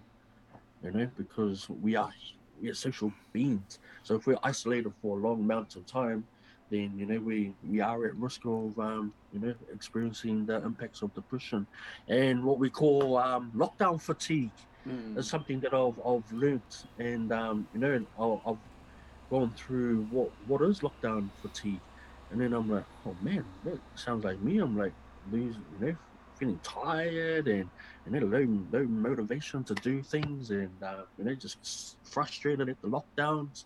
So that those were some of the symptoms that I found out, um, and I'm sure a lot of a lot of us have experienced that during the Mm. lockdowns. Absolutely. Yeah, just yeah, we're social beings. We need that. That's for our own mental health, and um, that's why, like, I went out to Auckland Domain yesterday. Yeah, I did. I did go for a drive, but you know what? There were hundreds of people at Auckland Domain. It was a beautiful day. Um, families, you know, people kicking the ball around, people running, people exercising. You know, majority of them didn't have masks. There were some that were lining up to get a coffee. Some were just sitting in the shade and just enjoying the beautiful day. And I went there too, and I, I did some exercise and enjoyed the sun and was just enjoyed seeing people out and about and happy. And even there was Mr. Whippy down there, you know, and everyone getting ice cream and just, you know, doing everything that we do as Kiwis, as New Zealanders. And, Immensely more he- healthier for people to be out there in the sun, Exactly. getting some gentle exercise than to be sitting Yeah. at home, In a safe nice from everybody else. Yeah. yeah, nice breeze, and you could hear people laughing. You hear the see the kids on their bikes, all running around. You know, that- that's. And I was like, man, this is. This is therapy, or this is self care, or this is just healing. Just you know, observing that, letting all my senses go wild, and experiencing what it's like to be out there enjoying ourselves. Mahia, It's I've got some I've got some 101 questions for you. So, what would you Yep. say to the cuz cuz not everybody likes the show. We we have a we have opposing um views on here all the time. Um Uh, don't you guys feel this is getting old now, the lockdown? So we got someone in the chat, Doco 420. Don't you feel don't Hey, you Doco. don't you feel the lockdowns are getting old now? Oh yeah, Mahia. absolutely, absolutely. It is. It's it's drawn out now. It's it's it's played up. I think um we need a change, and we need to you know, yeah. Otherwise, what's going to happen? What we do know is that the longer lockdown goes, the more impact it has on people's well-being. And what do we prefer to do? Um, impact everyone in Auckland's well-being, or um, open up the open up the restrictions and improve well-being. What we know too is like you know, hey, if we improve people's well-being, then they they function better and they operate better, and you know, there's better outcomes, and you know, we're healthier, and so that's where I'm looking is like the longer we stay in lockdown, the more detrimental it is to us. But then And yes, my, there is COVID up there, but Yeah, but Hey. my question was gonna be before Doco came in, Mahia. My question was gonna be, what would your uh, response be to the haters that come into the stream that might say to someone like you, Mahia, this is a public health issue. You just need to put up and shut up and do as you're told. Well, actually, um, I got a great response to that because I know there were some people that were asking um, from some of my comments that I put on social media and videos Yeah. that, um, hey, um, you know, the organizers of the event spoke with the police um, uh, the other day, and the police are fully supportive of what we're, we're doing on the day and fully um, are going to support us on the day um, because there's going to be a big motorcade of um, tractors, um, cars, motorbikes that are going to be coming along the motorway. So the police are involved. Um, what they've advised us is to ensure that we're all making uh, wearing masks, and that is a, it is a peaceful assembly or peaceful gathering, and that's what we're we're known for um, when it comes to creating um, you know, gatherings is it is a peaceful stand. It's going to be a picnic. It's going to be a whānau event. Um, so you know, we're not going to go out there and um, you know throw paint bombs at the police or cause a big massive riot or you know create a violent um, outcome. we're we're going there for peace, and and you know what? Together, the, the reason why the police um, allowed us to go along with this event or go ahead with this event is because they knew and they they know that this is our right as um, citizens, as Kiwi, as Maori, as Pacifica, as New Zealanders to be able to gather peacefully, and um, so yeah, we we're not going to uh, please everyone, but it's okay. Um, those that, that are keen to jump on board will come, um, and I think that gives the public reassurance as well that if the police are um, are supporting it, then it's okay because we've had those conversations. It, it's interesting um, you say yeah. the police are supporting this because, like, on, on my little notepad off to the side that you can't see, getting my questions ready for today, uh, right at the top was going to be Aren't you afraid of getting arrested? Aren't you afraid?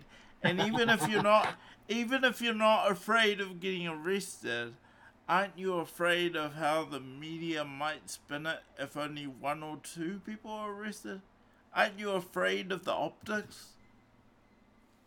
Nah, not really. Um, I have been arrested in the past for stupid stuff. Um, you know, things that I, I just shouldn't have done, obviously because I broke the law. Yeah. Um, but you know, if we were to get arrested, but you know, it's not going to happen. But just hypothetically, if we were to get arrested, it it wouldn't look too good in terms of why have you arrested us when we're being peaceful, um, and there hasn't been any aggravation, no violence. Um, so, nah, not really. There is no fear there, and I think um, because we know that the police understand it's going to be a peaceful event. Um, yeah, nah, not at all. hey, I'd rather get arrested for something that um, that's around our freedoms and rights than get arrested for um, trying to bring KFC into Auckland. I'll, I'll just see if Simon's got any questions. So, sorry? Fines. Fi- fines. You want to ask a question? So, Mahia, I was um. So, if you're not arrested, are you, has there any been any um question about well, what if the police decide to start handing out fines, like they were in level four, for breaching? the locations. two thousand dollar fine. Did you hear about that, Mahia? People that were, Oh. weren't sticking to their bubbles were getting two thousand dollar fines. Wow. Oh, that, that's quite interesting because I saw a whole lot of people yesterday out in Auckland demanding I'm sure they were in their bubbles. Um, and so I don't think it'll be an issue. Like, um, Great. I personally don't think so because you know the it, it's we're perfectly in our, our, our rights, and I think that's where the whole fear mongering has come in as well. Mm. You know, like stay home, you can't go out, um, but we also have a right to movement in our towns and our cities and in our neighborhoods. You know, it's in the human rights. It's part of our Bill of Rights that we can freely move in in the land. um, obviously with reason, and um, obviously we can't get through the borders. And that, that's the thing, you know, with the COVID response um, act. Oh man, it, it, it, even that's shocking because it's really, really restricted people, and it's really, really pulled the noose over, uh, you know, the population of New Zealand of what we can and can't do, and given more powers to, you know, the state, and that's righty, righty, rah. So, yeah, I'm gonna pass it over to Simon, but the the I really want to ask you this, Mahia, because I obviously know you're a youth worker.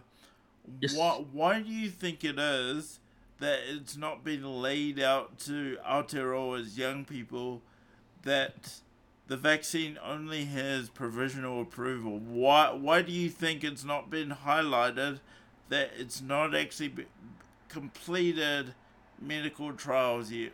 What do you think that is? Well, I, I think you know what people know that young people are, are impressionable and will will follow what what what kind of uh, what people in power will say. Um, they they you know that they'll try with adults, um, but they know that it, it's uh it's uh, a sealed deal if they um, give young people um, and like kind of coerce, bribe, whatever they do to try to get people vaccinated. Um, but for me, that's where I'm like, no, where, where's this other information? You need to give two sides of the the um, Mm. the argument so that these young people can make an informed choice and an informed decision, and they've got all the information that they need, accurate, good, accurate information um, to make sound decisions. And that's what we advocate as youth workers is giving young people. And in fact, it's one of the top. So there's six principles of youth development, and one of them is good information. Good youth development is um, giving young people accurate, up to date, good information so that they can make sound choices with whatever they want to do with their health and well being, with their future or whatever. Um, but I, I think they're trying to pull the wool over over our young people's eyes. Um, and they know that young people are a bit more easier to convince or easier to um, put them into the sheep pen, as to say, um, are probably more compliant as well. Um, however, that's why there's voices like myself and many who Mm. will um, really encourage them to educate themselves around your rights as a human being, as a young person, your rights as a 15, 16, 18, 19, 12 year old, um, and stand firm in those because, you know, it's important. And maybe maybe that's part of the reason why too is that um, you know the politicians or whoever at the top um, are hoping that their ignorance um, of their rights is going to allow them to you know get away with stuff. Um, but you know, I, I- I really think there's some financial um, things involved as well. You know, I, I'm I'm kind of trying to. I've been trying to research like how much is each um, health provider getting for each vaccination. Exactly. I know for I know for tests I know for the COVID, I know for the COVID tests, they get a, I think it's around two hundred and eighty dollars per test that's completed. So if you times it by one million, that's a lot of money for a health provider, um, or health providers. So I'm thinking, how much money is, um, providers or the government getting per vaccine shot? I don't know. It's hard to find that information unless you're in the in the circles. Yeah. Oh, that's why that's why I think our youth our youth voice is important. And at the you know I'm advocating don't don't forget our young people, don't forget our uh, youth. They're just as important as adults. Don't forget their voice. So we're being very vocal in terms of getting youth voices heard around some of the issues that are um, happening today in our world of New Zealand. Um, and that's why I'll, I'll, I'm going to be a strong advocate for young people as well. Um, because I want to ensure that they have good, accurate information, um, and that they're not coerced, they're not forced, they're not pressured, they're not sucked in, they're not bribed, they're not like, um, you know, oh, I feel out of place, so I have to fit in and try and oh yeah, I'll jump in with you because I'm out of place and go along with what you're doing. So um, yeah, I want to help them. cannot tell you how refreshing this conversation is. Simon and I are in violent agreement with most of what you've said today. Um, this uh, this has been a great chat. We're probably looking at needing to wrap in a second. But Simon, any final questions for Mahia before we uh, promote the heck out of what Mahia is doing? Um, it's I don't know if it's much of a question, but it's more of a bit of an observation and I guess a bit of a message. But um, yeah, I'm sure you might have must must be following what's going on in Australia, and you can see that publicly they're a few months ahead of the curve because they've had months and months of lockdowns, and and their their industries are a lot more have uh, you know been affected than us. But you can see that very recently these what were supposed to be peaceful events have turned not very peaceful once they've been instigated and um, inflamed by the the policing powers that come in to extinguish the protests. And I just Yeah. guess, um, uh, is your team taking any precautions or being aware that potentially you could have all the peaceful intentions that you might have, but it is in the best interests of the state powers that be that they antagonize you until um, they can paint you as an aggressive group of people breaking Mm. COVID um, rules. Yeah, nah.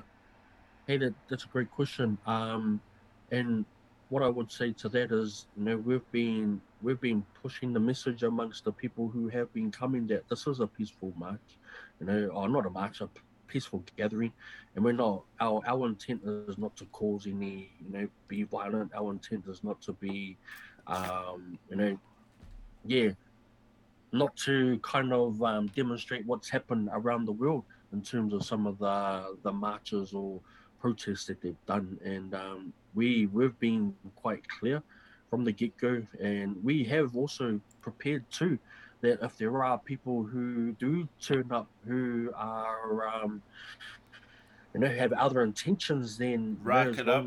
As, yeah, as long as we we are reminding ourselves that we're we're remaining peaceful. This is not about violence. It is a peaceful gathering. There's more. I think there's more to take away from a peaceful gathering than there is from a violent one. And I think um, we don't know who's going to turn up as well. You know, there may be some who oppose, um, but I know I, what I do know is that there is going to be security there, and I know um, I, I, am a, I, I'm quite sure. Yes, I'm sure. Yeah, the police will be there too, um, but it is going to be peaceful, and we have no intentions. If there is any violence or anything, it'll probably from be from external people um, who don't have contact with us because that, that is our intention. Because we're going to have kids there. We're going to have families there. It is a family picnic. Um, what I forgot to mention too is that there's going to be the farmers are bringing 10 ton of food, um, produce from their farms um, to give away. That's um, amazing. That's just their way yep. of, um, you know. Yeah, respect. Yeah, give it. And then, yeah, I just heard also yesterday that there's going to be another 10 ton of food like eggs and bread and different things. And um, so we're encouraging people to bring bags um, those because especially at a time like this with lockdown you know finances can be a t- bit tight for some families and food food can be um, you know scarce in some homes. So hey give it up to all the farmers and some of the charities that are on board that are giving food and providing food. So um, yeah it is going to be a peaceful um, peaceful gathering, and we do have a team that's put in place to ensure that mm. um, that's that's maintained. Um, yeah, yeah, that's good because you there's examples up and down the country, all through history, across the world of yeah. um, peaceful organizations that have been hijacked and infiltrated by government organizations to discredit them. Um, yeah. You know, the apartheid tour here in New Zealand, yes. um, the, the, the, the anti-Vietnam War movement in the United States, um, even even things like um, uh, the the well, depending either either side. So the people from Antifa who black, who yeah, protest Black yeah. Lives Matters, there's definitely people who are antagonizing those protests to make them violent. Yeah. And then on the same side of the people who protesting like the American election, a lot of those people that rushed the um, into the Capitol State building have come out yes. to be federal agents. You know, so. It, it, it, it's quite a common tactic, so I guess I hope that let's hope they don't try it. Um, on Saturday because it's it's a, it's pretty underhanded, and I hope it's a very peaceful event that goes successful yeah. for all of you, and and the whole community comes out to um to get behind the cause and, and take advantage of some free Kai. That'd, that'd be awesome. Mahia, you've given us almost an hour of your time, which we are extremely grateful. I I do have one question, and, and I'm mindful how pointed this sounds being the last question of the podcast. But hey, they, like they say, the last, the last, save the best for last. Save the best till last. You do realize the media will absolutely vilify you if anybody gets COVID from that event. You realize that, don't you? Yeah, absolutely. and, and and and I think um, know, some of the directives and um, information that we've been given is that's why they wanted us to wear masks on the day. It was just to take safety precaution. There is going to be sanitizer and all the, obviously, all the crowd control. Um, what do you call it? Things put in place, safety plans put in place. So that's why uh, police have directly um, informed us, please bring masks and um, you know. But at the same time, yeah and that's it you know when when um when people when our rights are kind of squashed like it's like hey we have this freedom together peacefully but um government and people are telling us this. So it's like that's the dilemma that we have Yeah. with a whole lot of different things, eh? Yeah. Um, so that's yeah, I, and I think you know, knowing that the police are going to be there and supporting us is um, is a big um, plus for us. But I also say for those who do come and want to cause division or want to cause violence, you know, at the end of the day, it's going to show who they are, and it's probably going to um, highlight how we are as as a movement and as people, um, because you know we'll, we'll all yeah like you said, Antifa got found out, the federal agents got found out, you know, and if these people that try to come um, and cause division and cause violence to get found out, then it's going to make them look silly. But it, it actually might make us look good because we've been able to be composed and be peaceful regardless of whatever the situation is. Mahia, we we've got to wrap now, but before be- before we wrap this interview, uh, tell people how they can get involved and how they can find your movement on the internet, please. Awesome. Um, so you can jump on Facebook um, or Instagram, search up Freedoms and Rights Coalition, um, or look for the hashtags Freedoms NZ, um, or oh gee, the I forgot the website. But if you go go to the um, yeah Facebook. Freedoms and Rights Coalition also next um, Saturday, 11 a.m. at Auckland Domain. Um, come and join us if you're in Auckland, if you're in Whangarei, Hamilton, Tauranga, Whakatane, Rotorua, Wellington, Christchurch, Nelson. Um, if you're in any of those locations, there's going to be something local for you if you um, want to join in as well. And it is for everyday people. It's for the tradies, it's for the nurses, the teachers, it's for us, for those of us who are in the disability community. Um, and I encourage some of us because, you know, one last thing. Can I share this? Sure, And I go ahead. suppose- Th- this is I your suppose segment. because- This is your segment.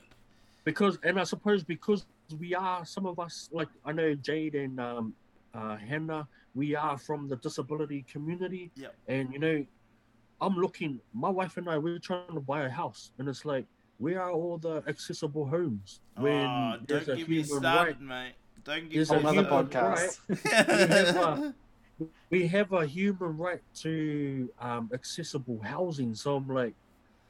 I don't want to have to buy a, a, a house that's not um, accessible and then have to pay more money to get it, um, you know, oh, barely renovated. livable. Yeah, barely livable. Yeah, being livable for someone that's a wheelchair user, you know, and, Mm. and I'm like, even that alone is like, hey, where's our rights? Where, where's the our voices? Where have we been? Have we been um, just pushed to the side and oh, you're over there, and um, yeah, I'm like, nah, it's, that's not okay. And that's that's another angle of why I'm I'm going there next Saturday too, is to stand for us, those who are um, a part of the disability community, you know, um, and that, and that irks me. And I've been discriminated from applying jobs, applying for jobs, you know, because I'm in a wheelchair. Mm. And they're like, oh, sorry, we can't. Um, we're community based, and um, yeah, and this is a this is a a, a DHB organization. Oh wow. like, come on, man, and um, you know, yeah, and then those are some of the things that I'm standing for too. You know, just the, the discrimination we face as people from the disability community. Mahia Mokaraka from the Freedom New Zealand movement. It's been so great to have you on the show this evening. We're going to take a quick break, but we'll be right back after these messages from the good people at Twitch.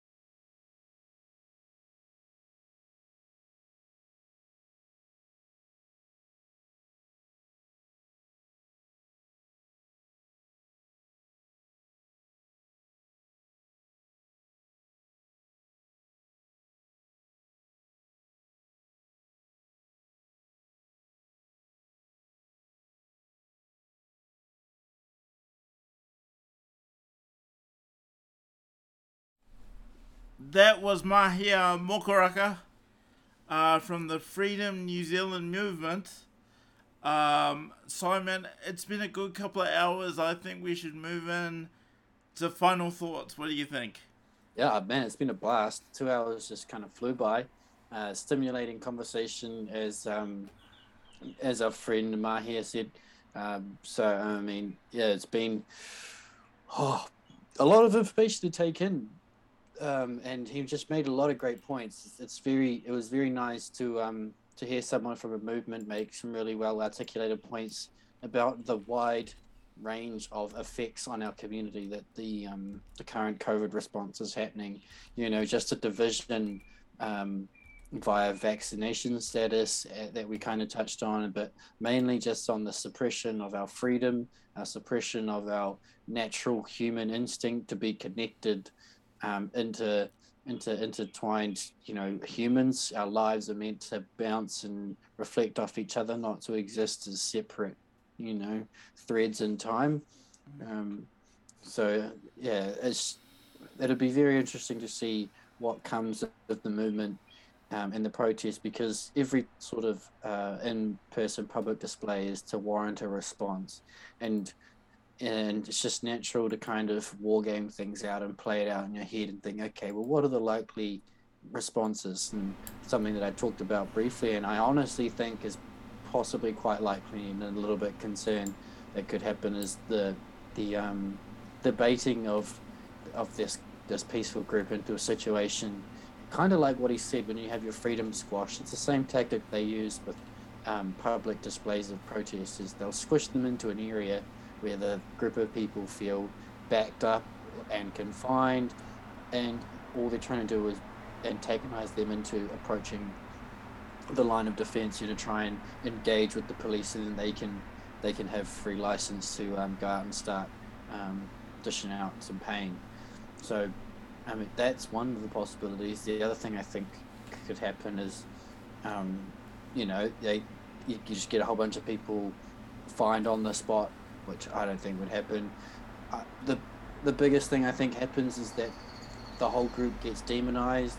Maybe they pick on some people who um, who are you know quite happy to engage with media on the day, and then those people get doxxed and their lives ruined. Like maybe like I'm just thinking the worst thing that could happen from this day is Three News go along and interview some you know dad with his kids or something, and he starts saying, "I think you, you know it's rubbish, all these rules, whatever." He might make some points, and then all of a sudden, the online social media just tarnishes him.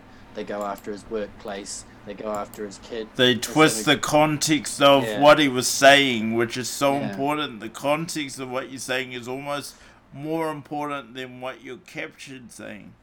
Yeah, dude. And it's just so worrisome. I could see some parents must be so scared about balancing their rights of being able to dictate the health of their child versus getting child protection services called on them for potentially, you know, restricting healthcare to their kids. It's it's it's the same situation spun different ways, but you know, you could have a parent looking out for the best interests of themselves, but in the same media story, that person could be vilified for negligence and um, you know, could potentially lose their child if they're in like a split parenting relationship.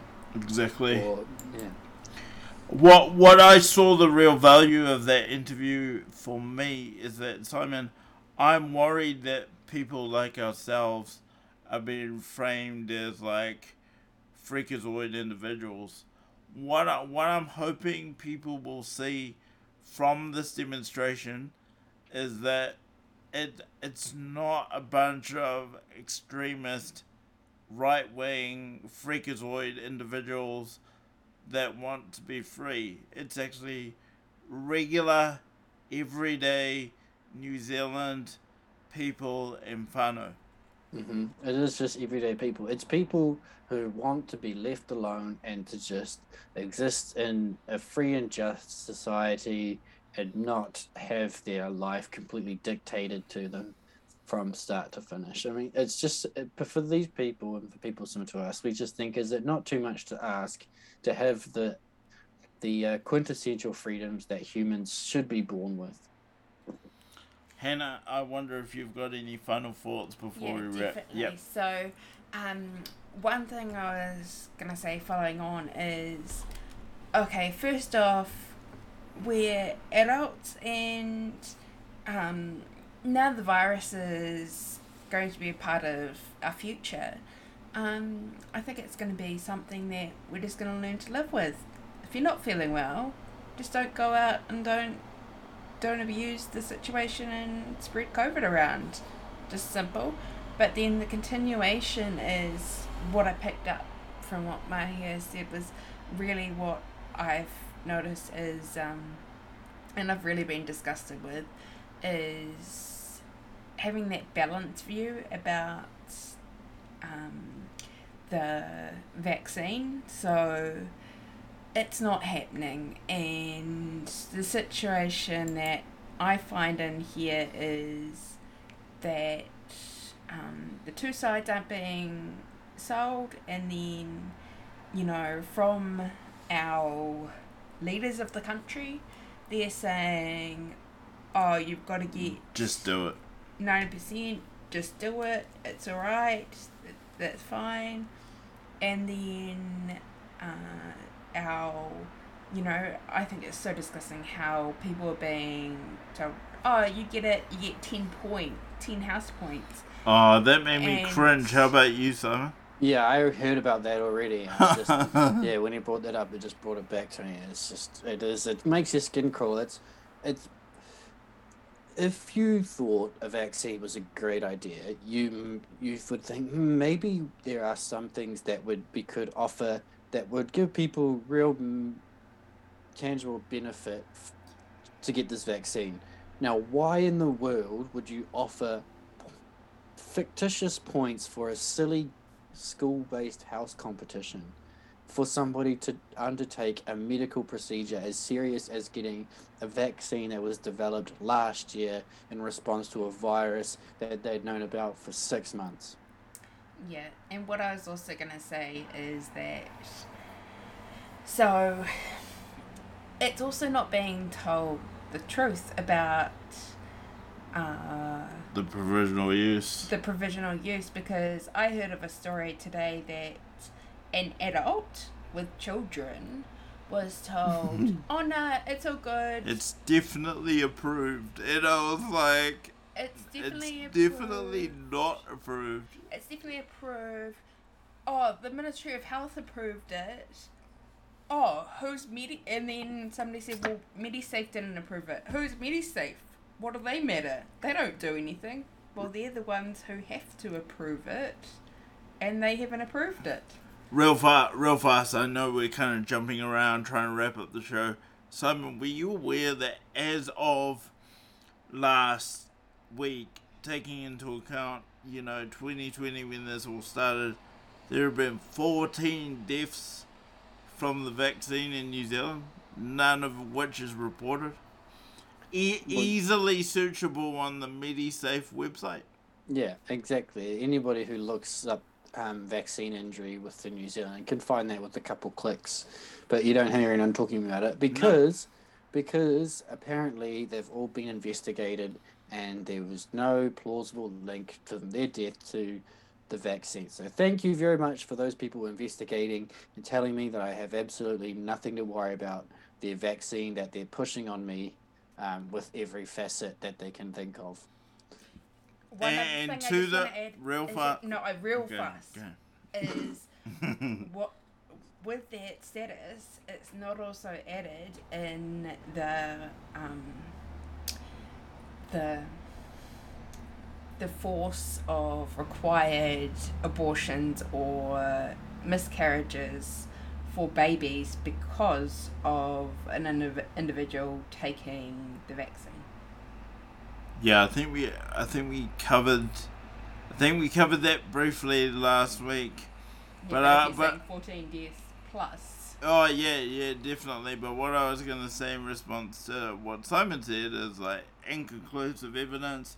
Sure, I read those statements as well. Uh yeah, sorry about it to those fourteen people that died. How about we just tell their families no one cares why they died? E- even if they can directly correlate it to the vaccine. Oh, well, you know, whatever. Move on. Anyway, with that artful, awkward pause, I think uh, we're going to leave it there Can we do a tribute? for today. Hannah's reminded me of one more thing we need to do, and we're going to do that really quickly because, yeah, we're running out of time. So I just want to bring up. Um, we have suddenly got some sad news today. Uh, now we've been informed that one of our followers, um, w- their wife actually reached out to Jade, and he was a good friend, and we'd actually talked about meeting him at TwitchCon one day and he was an impressive man. But sad to say that um, this was his username. Um, his the streamer Smack has passed away, uh, and he's left a wife and some a few beautiful children. But Mm. You're a good man, Smack, and thank you so much for for who you are and the love and support you gave to others. Thank you. Yeah, he he definitely brought energy to the stream. Simon, I, th- I think you've interacted with him at least a handful of times. Yeah, wow. I didn't. I mean, I knew you'd had um, uh, a fan pass away, but I didn't know the name. Instantly recognized as soon Yeah. as Hannah said it. Yeah, I mean, Yeah. we definitely had a couple back and forths through the chat. So, um, my condolences to the whānau and um, Yeah. rest easy to the to the big man. But in wrapping, I just want to say to everybody out there, thank you for being with us for Here's What We Know episode 6. Hope you like the whole new layout and we'll continue to tweak this as we go. Simon, been an absolute pleasure working with you as always. Looking forward to next week. Um, feel free to follow me on social media. You'll find uh, copies of this episode on Apple iTunes, we have it on YouTube, we have it on Odysee. We're exploring all all kinds of av- avenues to make sure people can get this content. But for now, thank you for being a part of the channel. Thank you for being a part of the journey. Please stay awesome. And we'll see you all in the next one. We'll see you soon.